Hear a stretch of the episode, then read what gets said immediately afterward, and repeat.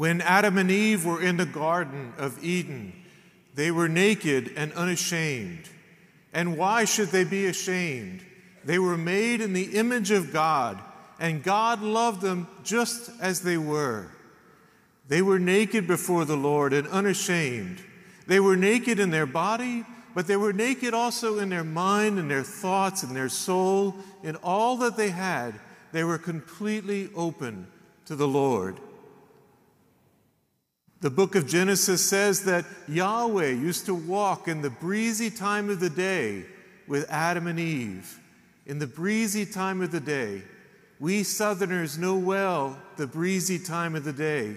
We know that time in the late afternoon when the blazing sun calms down a bit and it gets a little quieter and there's a quiet breeze. And then we can take a little walk in the evening and share with one another and be intimate with one another. Yahweh and Adam and Eve, they walked together in the breezy time of the day, naked and unashamed. And then Adam and Eve were poisoned, poisoned in mind through the serpent, and poisoned in body through the fruit. And suddenly they were ashamed of their nakedness. They hid their nakedness. And they hid not only the nakedness of their body, but their entire selves. They hid completely from Yahweh. Genesis says that Yahweh returned at the breezy time of the day to take his stroll with Adam and Eve, and he couldn't find them. And he cried out, Where are you? And Adam and Eve said, We are hiding because we are ashamed.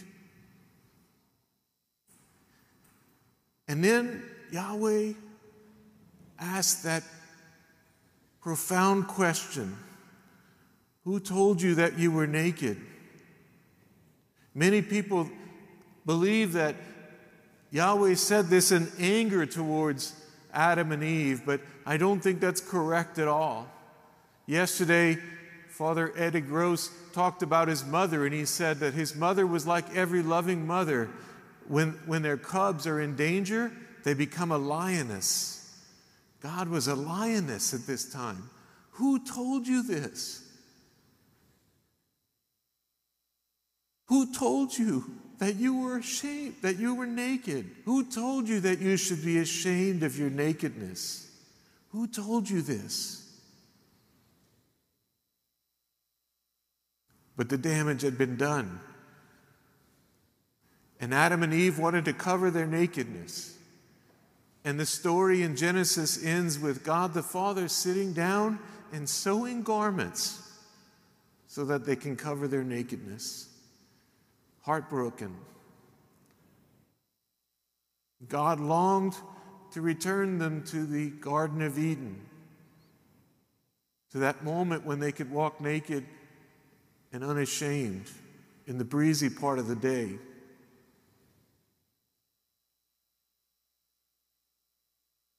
Bishop Barron, many of the, of the Desert Fathers, and, and many experts agree that almost every crucifix in the world is inaccurate in one way. Jesus did not have a loincloth. Jesus was naked. We've always put a loincloth on Jesus in the crucifix because we're too ashamed to see him naked. But note, it is we who are ashamed. Christ is not ashamed. Christ is not ashamed of nakedness. This is how Christ saves us. Christ makes nakedness beautiful again.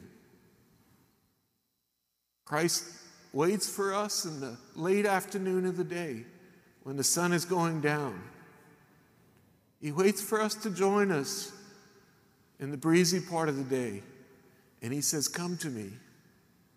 Come to me naked and unashamed. Come to me completely as you are, because you were made in my image and you are mine, and I love you.